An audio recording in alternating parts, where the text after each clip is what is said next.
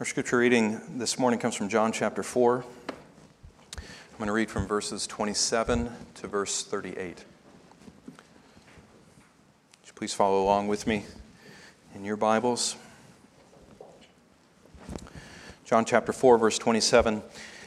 And at this point, his disciples came and were marveling that he was speaking with a woman. Yet no one said, What do you seek, or why are you speaking with her? So the woman left her water jar and went into the city and said to the men, Come and see a man who told me all things that I have done. Is this not the Christ? Then they went out of the city and were coming to him. Meanwhile, the disciples were urging him, saying, Rabbi, eat. But he said to them, I have food to eat you do not know about.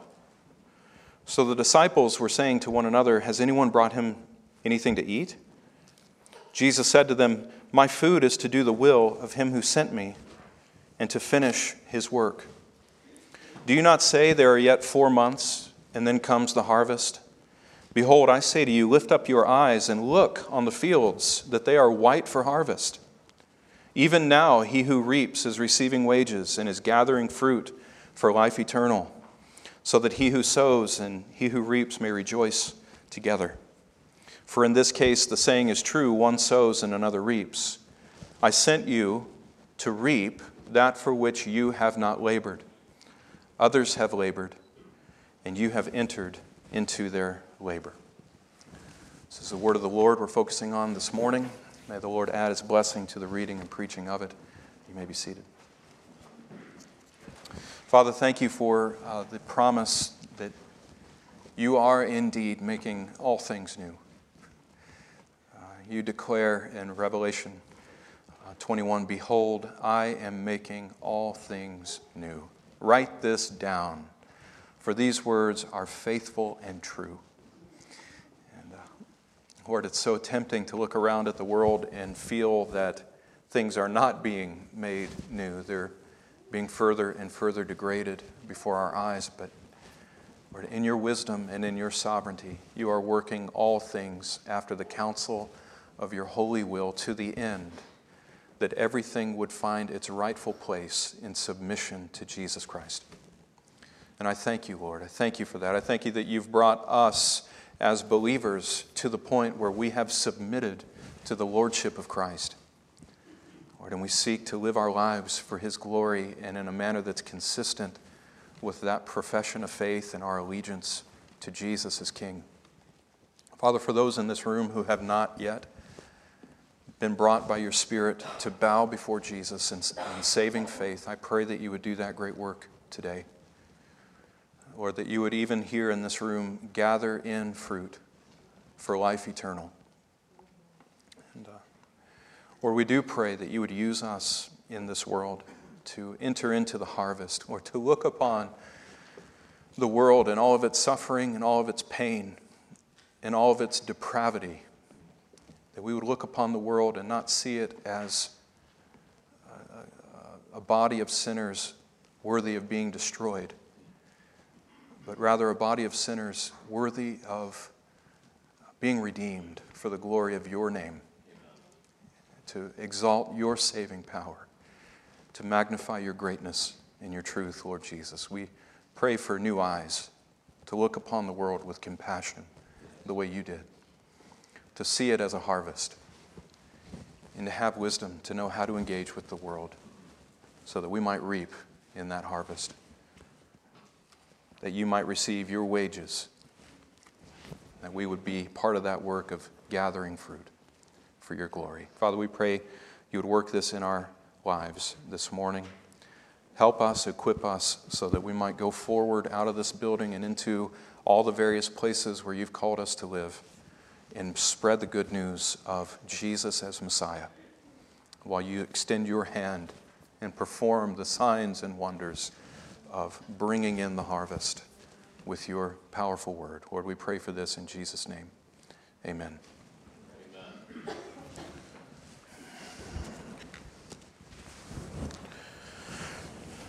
Amen. Well, as I mentioned uh, last week, we're coming to the end of this first main segment of the Gospel of John, which ends at the end of chapter 4. Um, and really, what we're seeing in this chapter are various things that Jesus, as the Messiah, came to do. What, what did he come into this world in order to accomplish? What was his purpose? And uh, we've seen that uh, demonstrated in various ways. In John chapter 2, we see that Jesus came with the purpose of bringing in a new temple uh, for his people to worship God in, that new temple of his body, as Jesus said. We've seen uh, he came to bring in the fullness of the new birth prophesied by Jeremiah and Ezekiel we, in, uh, in his discussion with Nicodemus. We saw that really focused on. At the end of John chapter 3, we see that Jesus came in order to take his new covenant bride, right? That bride that the book of Hosea spoke about. Uh, Jesus came to bring that bride into that saving relationship with God. And then we've seen in John chapter 4 that Jesus, as Messiah, came to introduce new covenant worship to every single member of the new covenant. Now, today we're going to continue looking at this final part that John chapter 4 lays before us concerning the purpose of the Messiah, which is the Father's will for his Son to bring salvation to people from among all nations. Now, this is the Father's will for His Son. It was made very abundant and clear, uh, expressed. Uh, it was abundantly expressed and made very clear through the prophets. So, Isaiah 66, verse 18, for example, it says that the time is coming, Yahweh says, the time is coming to gather all nations and tongues, and they shall come, and they shall see my glory. Well, that's what we're looking at in the Gospel of John, isn't it? We're looking at God's glory revealed in His Son. And here in John chapter 4, we have the Son unveiling the glory of God before the Samaritans. And then before the chapter ends, we see Him doing that before Gentiles. And so there is a harvest of souls in this world, chosen from among every nation and tongue. And Jesus' great work is the work of seeing those souls gathered into his kingdom. Right? Going out, reaping the harvest of souls from the world, and gathering them into his barn before that day of judgment comes and burns up the chaff. Jesus' food, his aim, his purpose is to do the will of his Father, to gather in all nations, not for destruction, but for salvation. that was something that the disciples didn't yet understand. That was what the Jewish people did not yet understand about their Messiah, that he was not coming this time to destroy the world, he was coming to save the world. It's the glory of John 3 16 and 17. He came for sinners to redeem them, so that before his throne, in the day of his glory, he will have his full reward from the Father's hand, which is a redeemed people from every tribe, tongue, people, and nation, joining together to sing with one voice the song of the Lamb. Isn't that glorious? I can't wait to be a part of that, to see and experience for myself the glory of that moment. Beloved, it's coming. Amen. It's coming. Now, though this is just a foretaste of the fulfillment of, of that great purpose, in a real sense, Jesus begins doing that work here in John chapter 4. Now, what we're going to see today, though, is that the disciples didn't have a clue that this is what Jesus was doing as they journeyed through Samaria. They didn't understand why they had to go through Samaria. They didn't grasp the glory or the magnitude of the saving work that the Messiah came to do, and so they failed to join with the Messiah in fulfilling his Father's work. And so, what we see really in verses 31 through 38 of John chapter 4 is Jesus rebuking his disciples for their spiritual dullness. Jesus had sent his disciples on a mission into the city of Sychar, but they not only had failed to accomplish that mission, they failed even to recognize what that mission was. And that's really what Jesus is focusing on here. Now we remember in verse 34, Jesus says, My food is to do the will of him who sent me and to accomplish his work. And then Jesus unpacks that more fully in verse 36 when he describes doing the will of the one who sent him as the work of reaping a harvest of souls and receiving wages as the reaper and gathering in fruit from this world of sinners for life eternal. And then verses 29 through 30 of John chapter 4 shows us that even at this moment, Jesus was using the now converted Samaritan woman to bring eternal life to a whole city of Samaritans. So he's doing his Father's work. That's his food. That's what he is about. Now, verses 31 through 38 interrupts this whole scene with the Samaritan woman in the city of Sychar by focusing on uh, a discussion between Jesus and his disciples. Now, it's obvious that the Apostle John, through the inspiration of the Holy Spirit, is presenting this scene as a contrast between what the disciples did when they entered the city and returned to Jesus, and what the Samaritan woman is doing as she has now entered the city and is returning to Jesus. So there's this contrast that's being presented to us here in John chapter 4 between what the disciples did, or we might say between what the disciples didn't do, and what the Samaritan woman now is doing. So there's this picture being presented there. This woman was so overwhelmed with joy over the fact that she had finally found the Messiah that she went back to tell the whole city about him. And Jesus was using that testimony to gather in these Samaritans into his kingdom. And at that very moment, she was on her way back with the whole city full of souls in tow. She's bringing all of these Samaritan people from the city of Sychar back to see Jesus for themselves, right? What did the disciples bring back with them from the city of Sychar for Jesus?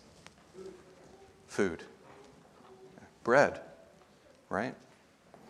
What was the harvest that the disciples brought back to show Jesus? It was nothing but a harvest of bread. What is the harvest that this woman is bringing back to show Jesus? It's a harvest of souls. Now, Jesus is crystal clear in verse 38. He says to his disciples, I sent you to reap that for which you have not labored.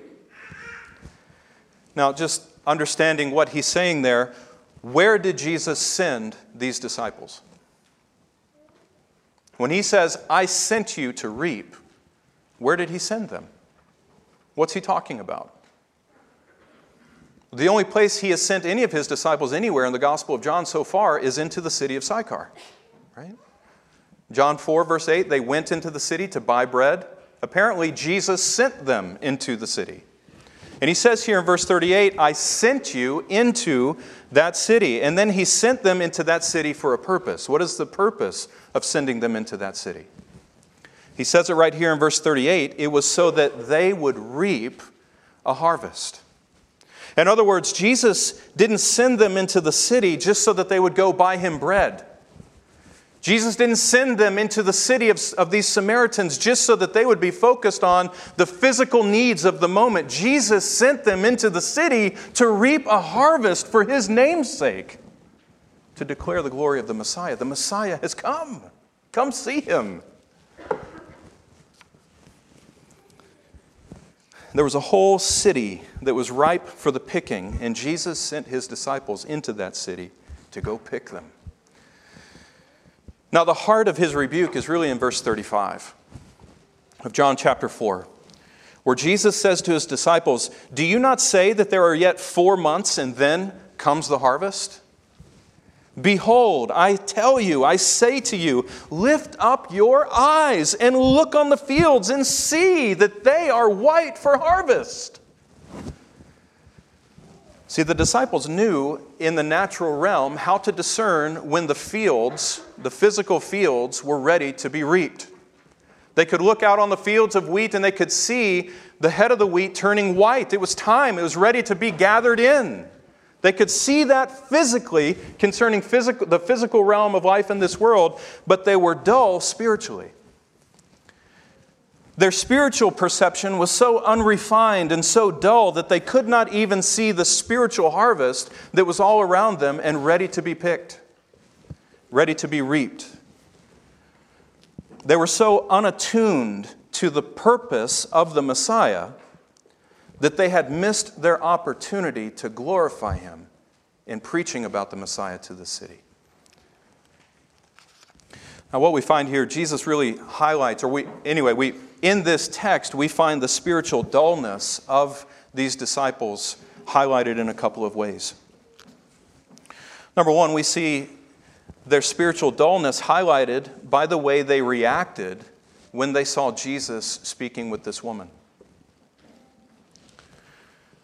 In verse 27, when the disciples saw Jesus talking with this woman at this well, it says that they marveled that he was talking with a woman.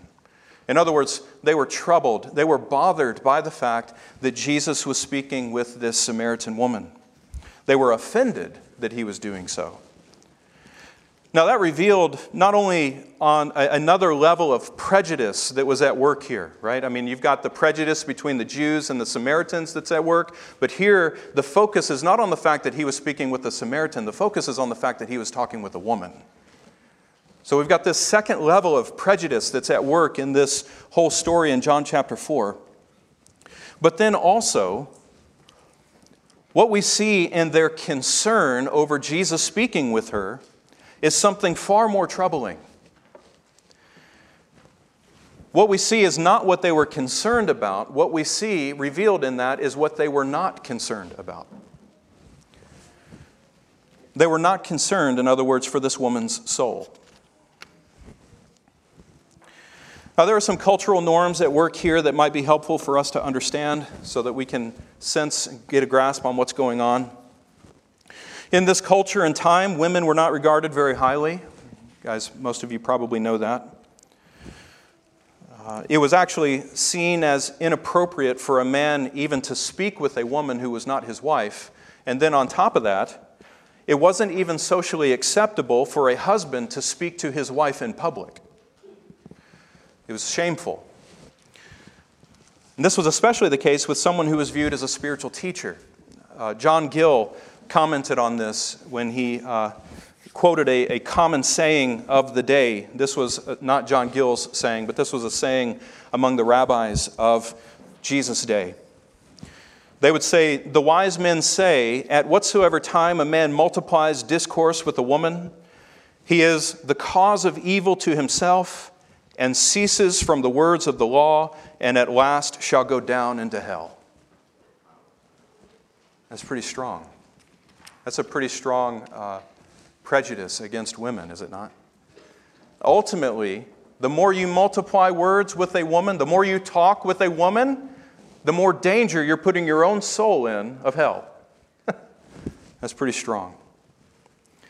Now, despite what that phrase claims, that is not what God's law taught about how women were to be viewed and treated. Okay? According to God, women are actually not to be despised, not to be avoided and rejected, but they're actually to be cherished. Women are to be protected. Women are to be cared for. Women are to be valued. Women are to be highly esteemed and treated with respect as fellow image bearers of God. When God revealed His law in relation to the way women were to be treated, that was a radical departure from what the, what the world thought in relation to how women should be treated. He demanded equal justice for women. Did you know that? Protection and care, trial before court system. The Lord demanded that women be cared for. But that's not how these disciples viewed women because that wasn't the way that the culture viewed women. They were actually offended by the fact that Jesus was speaking with her. Now, this, this shows that their priorities were clearly not in line with the priorities of Christ because Christ wasn't ashamed to speak with her.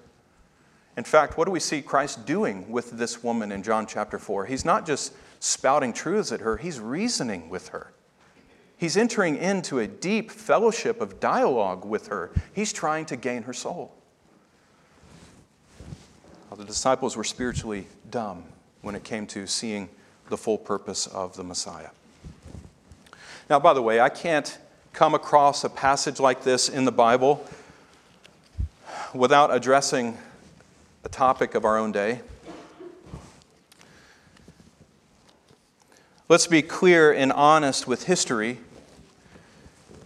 The history of the world is filled with this same kind of disdain and unjust treatment of women.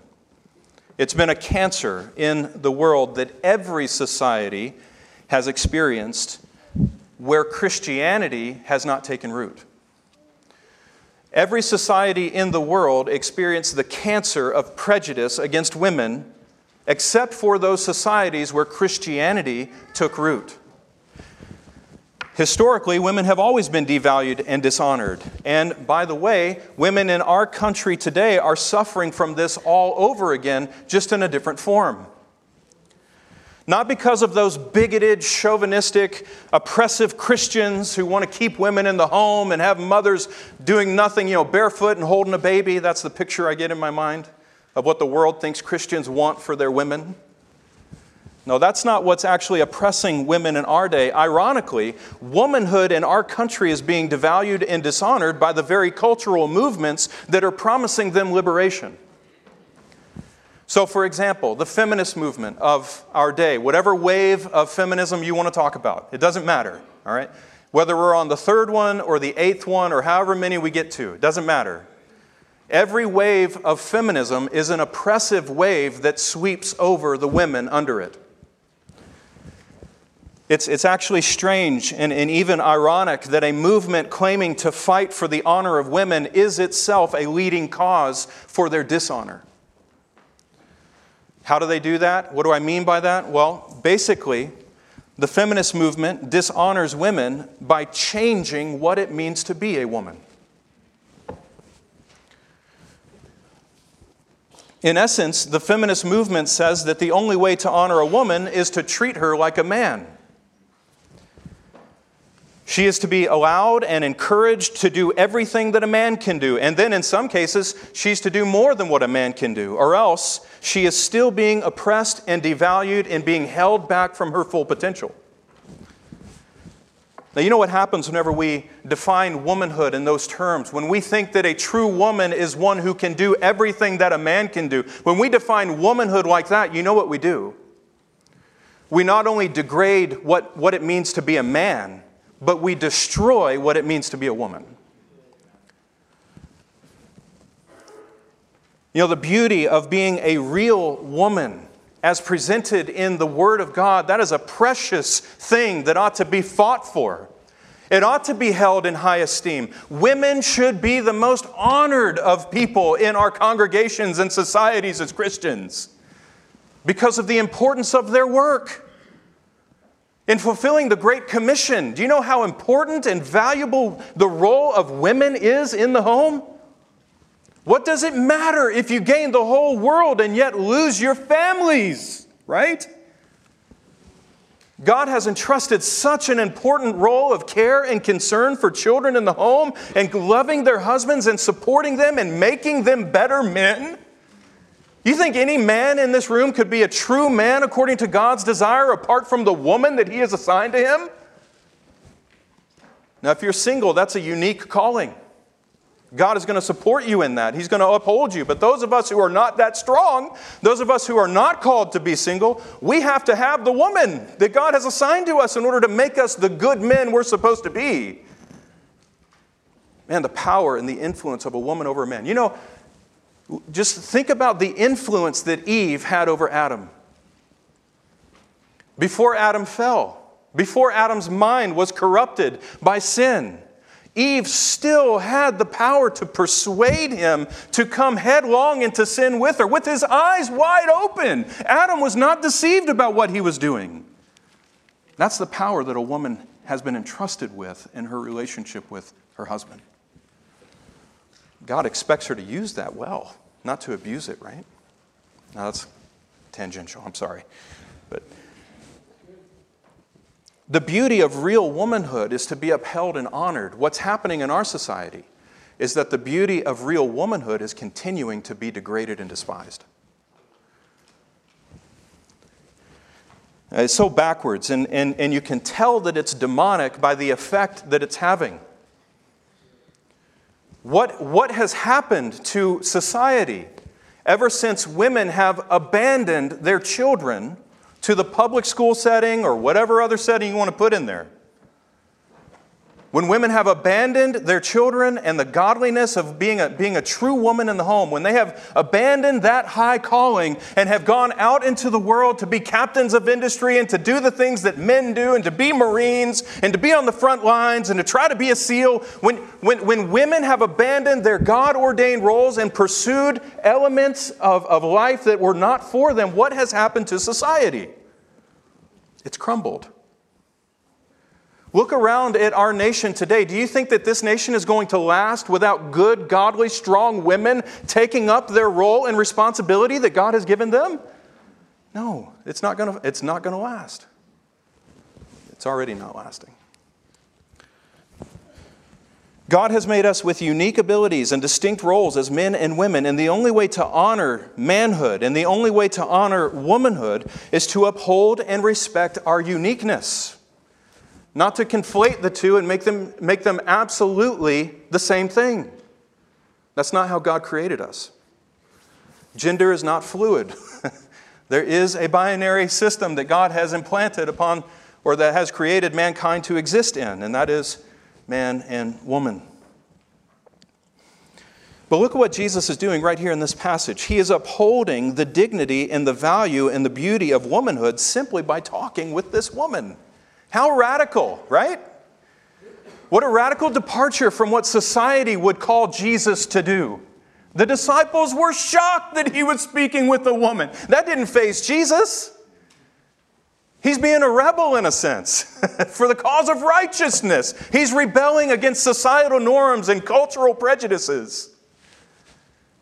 Just, hey, parentheses here. That's how you stand against the flow and the tide of an ungodly system of, or society. It's not by the great radical things, the, the monumental movements. It's not by affecting those. It's by being a faithful Christian in the day to day moments. That's where the power really comes from to shape and change the world that's around us. That's what Jesus is doing. He's, he's creating, he's affecting this societal change by, by one simple action sitting down and speaking with this woman. And in doing, the, in doing that, he's restoring the dignity of her womanhood. Right? Showing her that she's worth more than being some man's servant. Fetching water of a man who doesn't even respect and honor her enough to marry her. Jesus viewed her more highly than that. She, as a woman, is part of the Son of God's reward from the hand of his Father, and Jesus is joyfully and gladly receiving and restoring her to be a woman of God. You know, it's, it's Christianity that has led to women being liberated from the real bondage of sin's destruction in this world.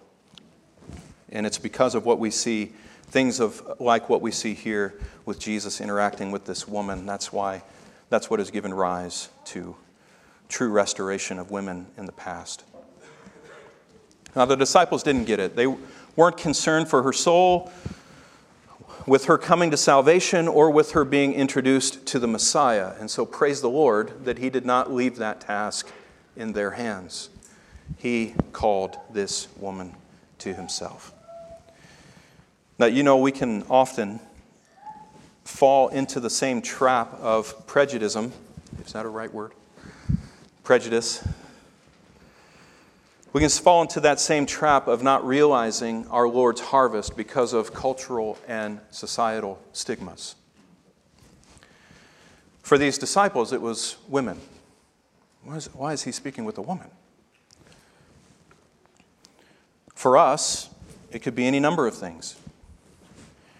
It could be the way a person looks, whether that's skin color, whether that's hairstyle, right? It could be the way that person dresses, it could be the way that person acts, it could be that person's interest.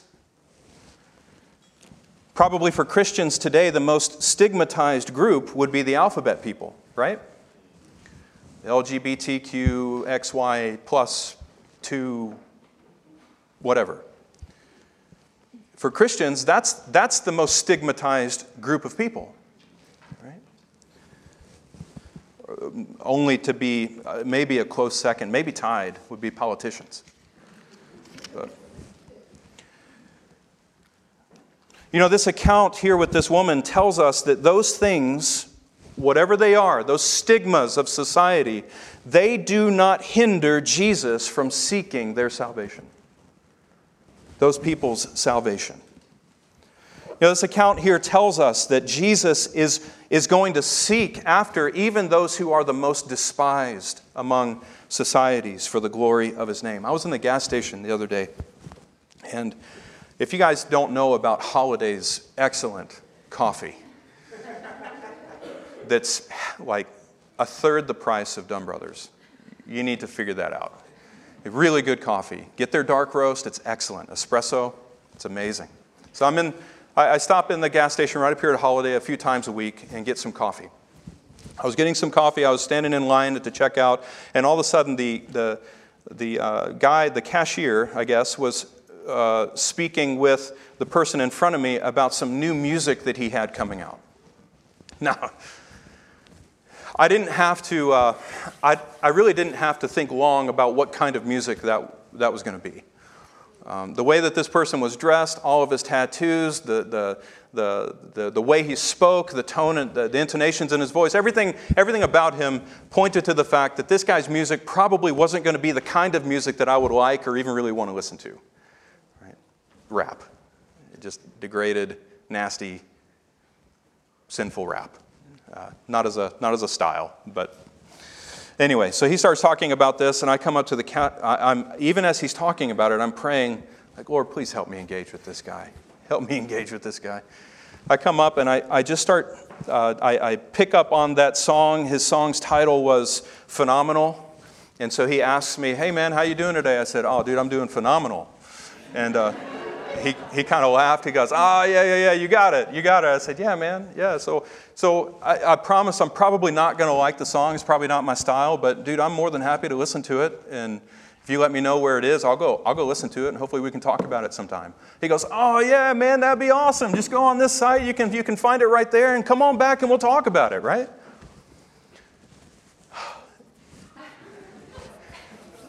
let me, t- let me tell you, there's a lot for us to talk about in relation to this song.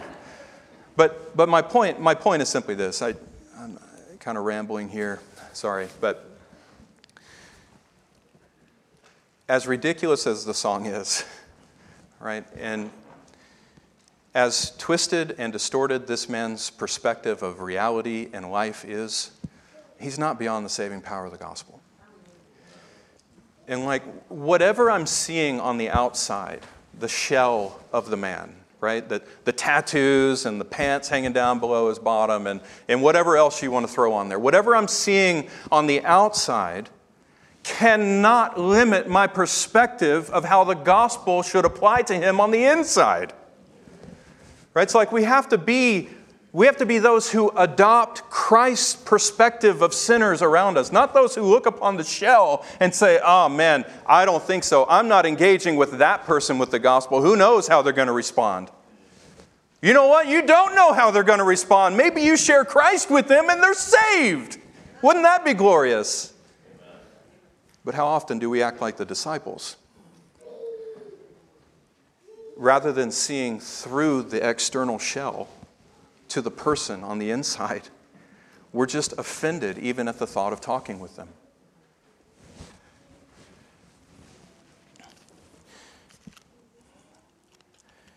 You know, Jesus didn't come just to save people who we think look like they're worthy of being saved or who we would like to see saved. Jesus, Jesus came to take those who are among the most despised of a society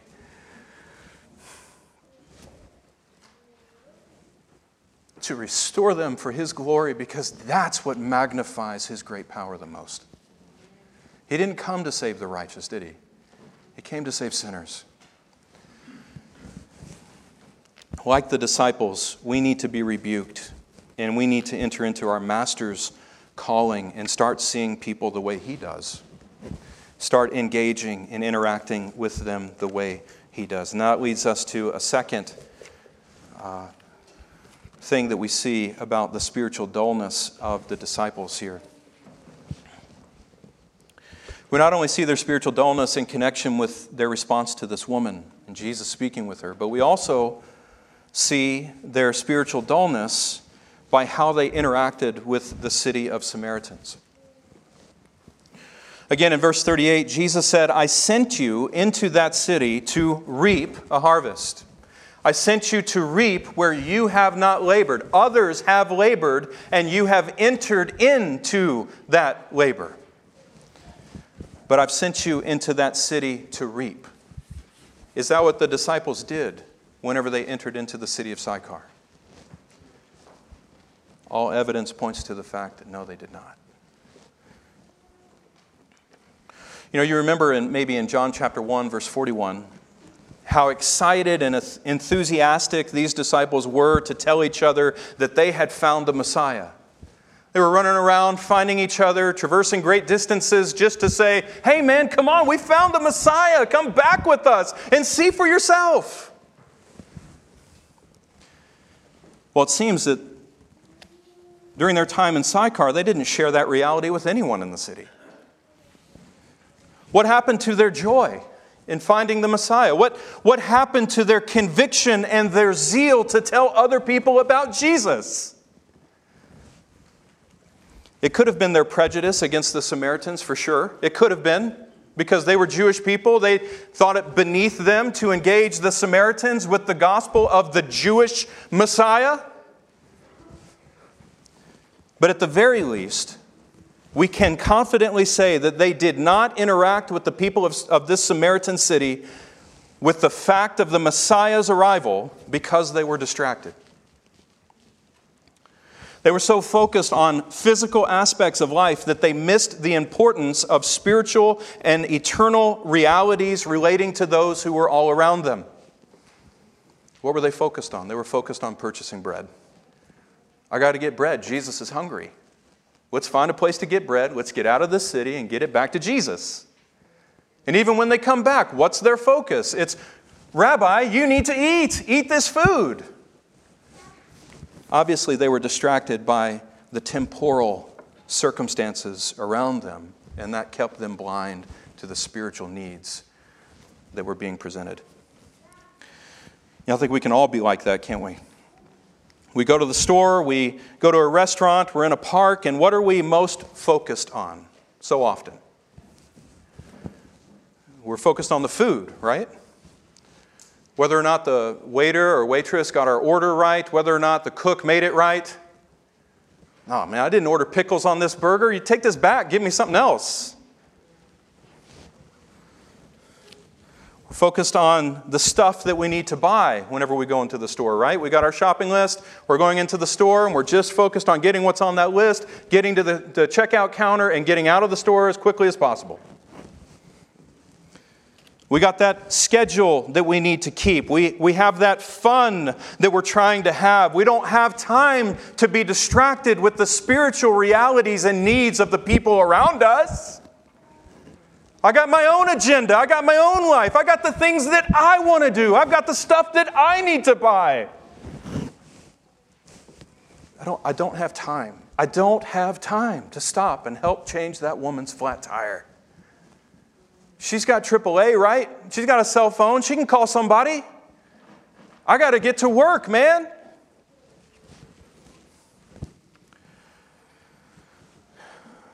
So often we are, we are so consumed by the false realities of lesser things that we fail to recognize the real harvest that's all around us. And it's shameful. We should be ashamed of that fact that we are more focused on our appetites than we are upon spreading the good news of the kingdom of Christ.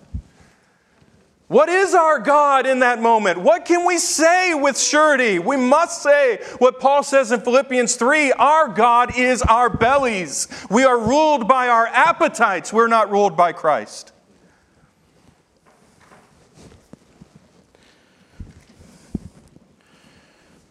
You know, maybe what's even worse than the fact that we are focused and consumed by the false realities of lesser things, what's even worse is that when the Lord does actually make it abundantly clear that we should speak the gospel to someone, we choose not to.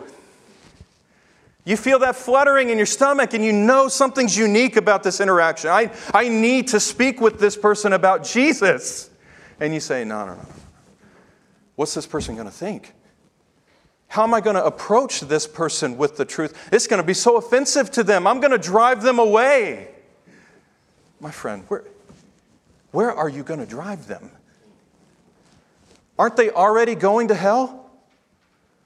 Do you believe that? Most of us don't. If we were honest, we would never say that openly. But if we're honest and we look at the way we actually interact with the lost people around us, we have to say, I don't think they're going to go to hell. We're more worried about our reputation and the way we are perceived by the world.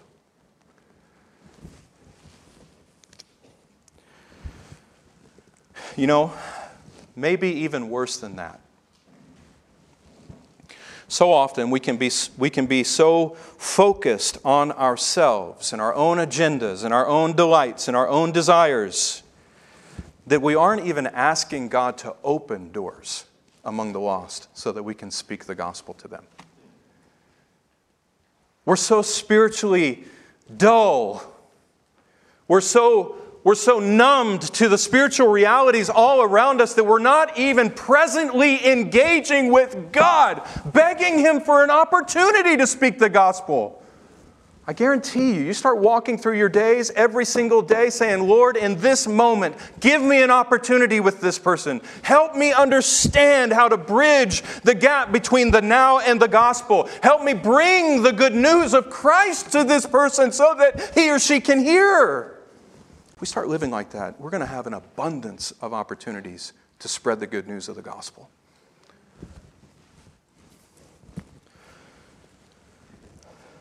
But we don't do that very often. And you know, that needs to make us ask ourselves a question. If I truly have found the hope of the Messiah, then why am I so hesitant to say anything about it to others? If my heart has truly been gripped with the realities of judgment that's coming, the fact that I am a sinner who stands condemned before the holy presence of God, apart from a Savior, apart from a mediator who can come and step in between me and the wrath of God that I deserve. We haven't been gripped by the reality that Jesus is that mediator proven by his righteous life, demonstrated in his powerful resurrection, proven by the Father ascending him into he- raising him up into heaven and sitting him at the Father's right hand to rule on high. If that if that hasn't gripped us enough to cause us to open our mouths and preach the truth to the lost, then we must ask ourselves, do I really believe that? Do I really believe that Jesus is Lord? That He is King of Kings and He is Lord of Lords.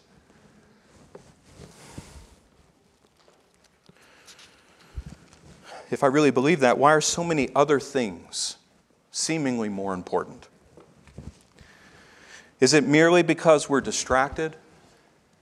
We're distracted Christians and we're setting our minds on things that are seen at the expense of setting our minds on things that are unseen? Or is it deeper than that? Is it that if we're being honest, we have not yet discovered the joy of finding Jesus the Messiah for ourselves? Maybe our faith in Jesus is nothing more than something that we've learned by rote and tradition. It's not something that's genuine and real in our own personal experience. You know, you can't share something with other people that you yourself don't possess. No matter how you try to share it, it's always going to come out flat and empty because there's no substance behind it. You know, Jesus says in verse 38 listen, I sent you into that city to start reaping a harvest of souls, and all you had to do, all you had to do was lift up your eyes and see the harvest. You know, this was such a teaching moment for Jesus' disciples. Because this, what Jesus lays out for them here, becomes the, the controlling, all consuming reality of their ministry from that point forward. Jesus, in other words, Jesus is radically changing the way that these disciples looked at the world with this one statement Lift up your eyes and see that the harvest is white, it's ready to be reaped. Go reap it. The fields of the world are ripe. They were, right, they were white and ready to be harvested. All they had to do was look and get to reaping. Now, something that I want us to focus on as we come to a close is what this passage reveals to us about the way Jesus views the world.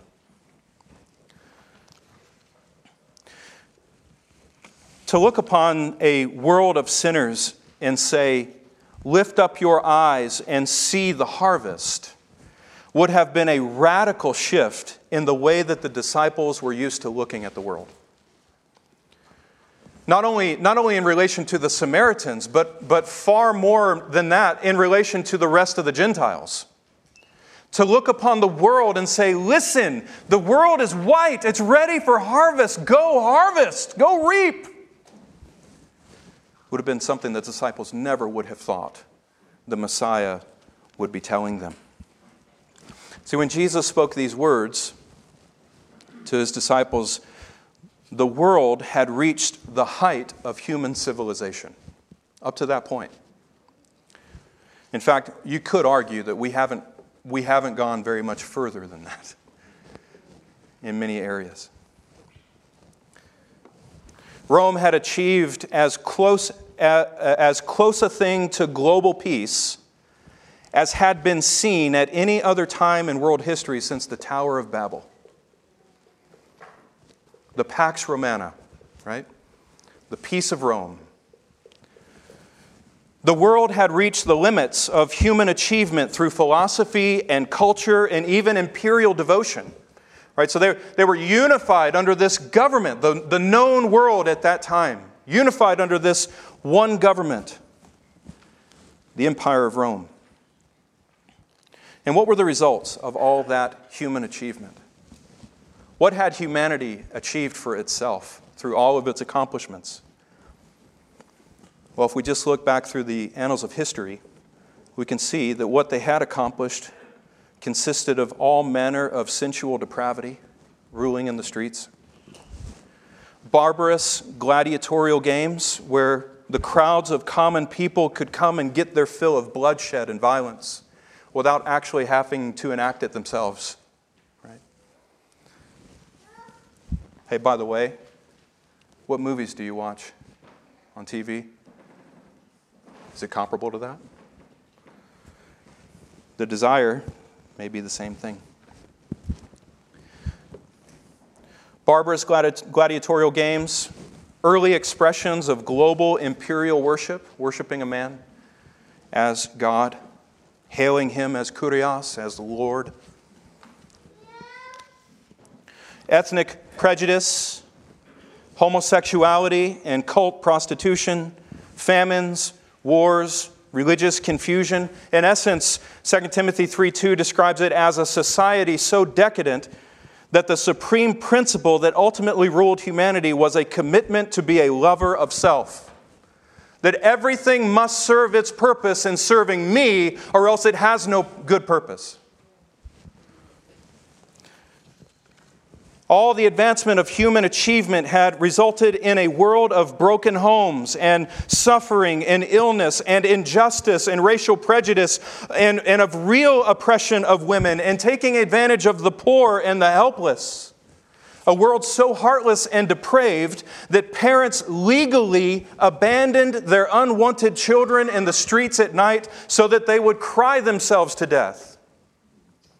Now imagine not only being the parent who abandoned your child out in the street to cry itself to death, imagine being the neighbor who had to listen to it until the child stopped crying. How depraved. And that that would be backed by a government as something good and right. So much for man's achievement.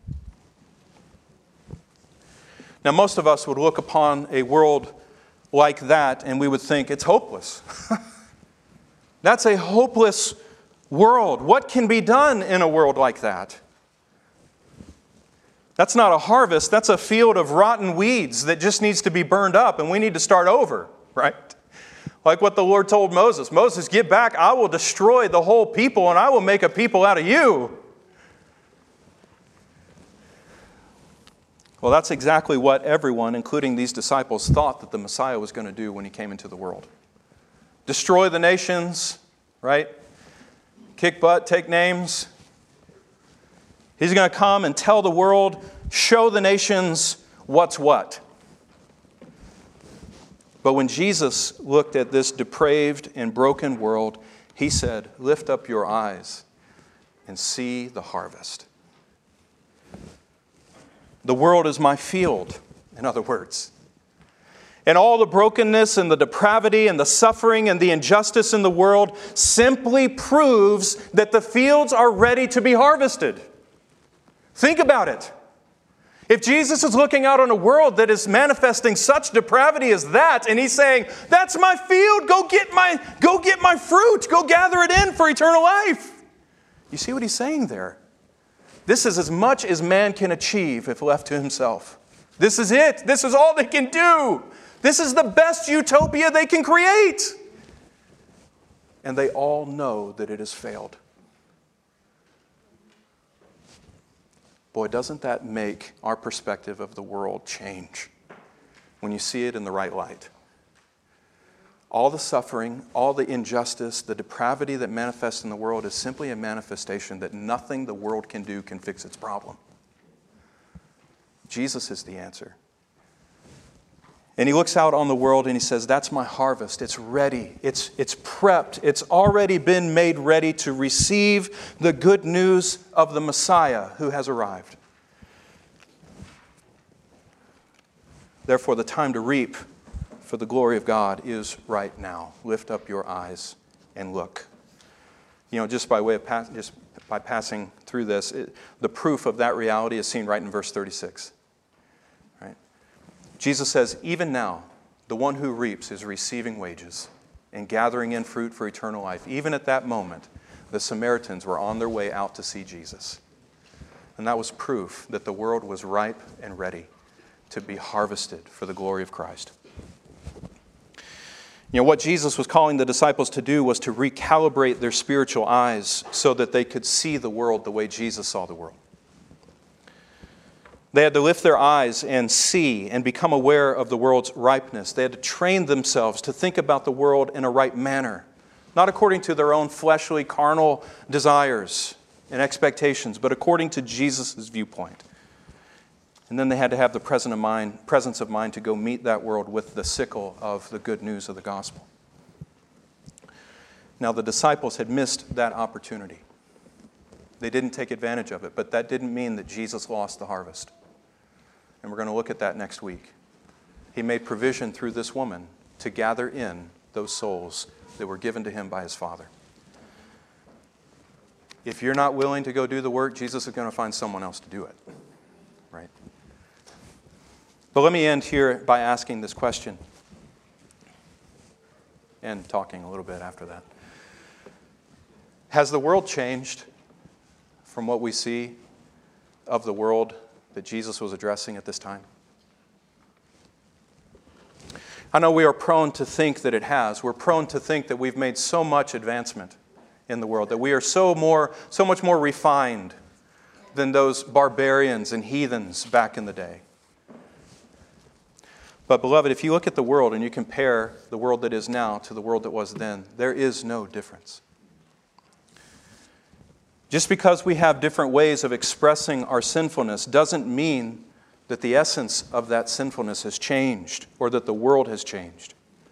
I mean, just think about it. The governments of the world still believe that they are the answer to humanity's problem. And all that the people need to do is fall in line with what Papa government tells us to do. The weed of prejudice still abounds in our society, does it not? And in fact, that weed is furthered in its growth and, and its impact by doctrines like cultural Marxism and critical theory. Our sexual perversion, sexual perversion still runs rampant in our streets, only now we have greater medical sophistication to bolster our perversion. And rather than keeping prostitution relegated to the temple, we have invited sexual perversion into our libraries and into our schools, and we allow it to pervert the minds of our children through television and internet. And oh, we still murder our children. And we protect it by deceiving people into believing that really it's an issue of women's rights and reproductive freedom. How twisted must we be? How self centered must we be to be able to justify the murder of an innocent child for the sake of our freedom? It's sick. And you know, as the world continues to reject the reality of God and seeks to live contrary to His holy law for our existence, all we will see is a return to a depraved and barbarous society. What we were, in other words, we will only be returning to what we were prior to the impact that the gospel had upon our society. And you want proof of that? Just look at what the House did on January 11th. 210 Democrats refusing even to vote for a bill that would provide medical care to a baby who had survived the horrors of abortion. Are we not lifting up our hands and letting the child scream out in the street until it dies? Boy, we're no different. We're no different.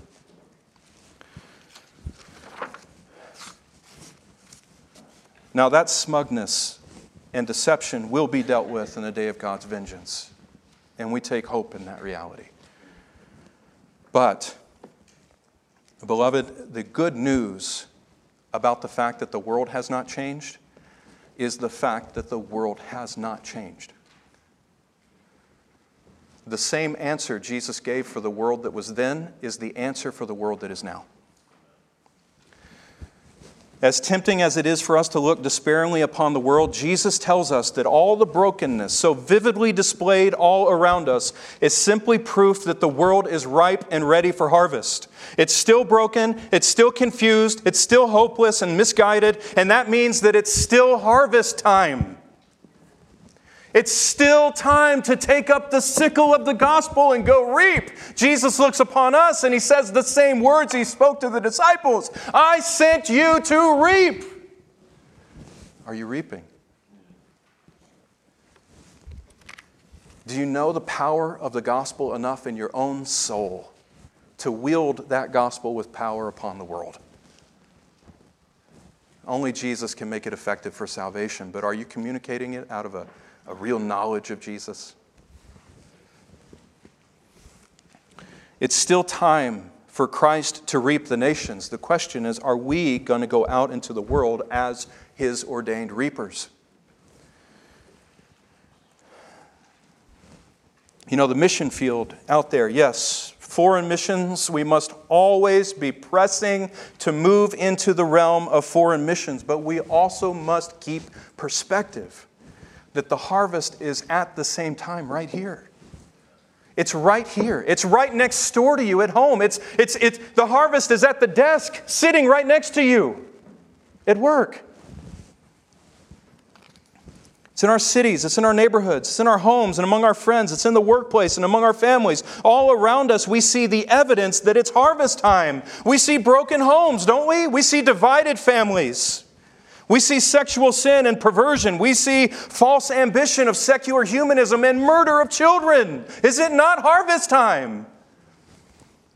Beloved, as disciples of Christ, we have the responsibility to enter into His task. We have the responsibility to adopt His purpose for coming into this world and continue to seek to have it accomplished. To see souls gathered in for eternal life.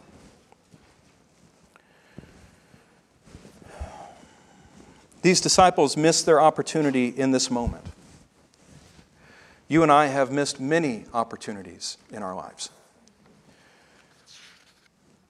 But let's learn from that and strive to make the most of each opportunity the Lord brings our way in the future. Right? Those opportunities are going to be today. Prepare yourself to meet that moment well for the glory of Christ.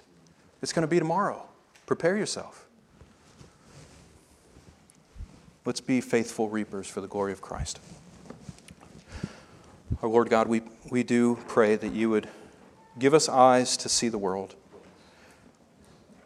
and to behold its whiteness and its readiness for harvest. And Lord, we beg you, please give us grace. Give us strength and wisdom and compassion and love to join with you in wielding the sickle of the gospel and seeking to gather in souls for life eternal.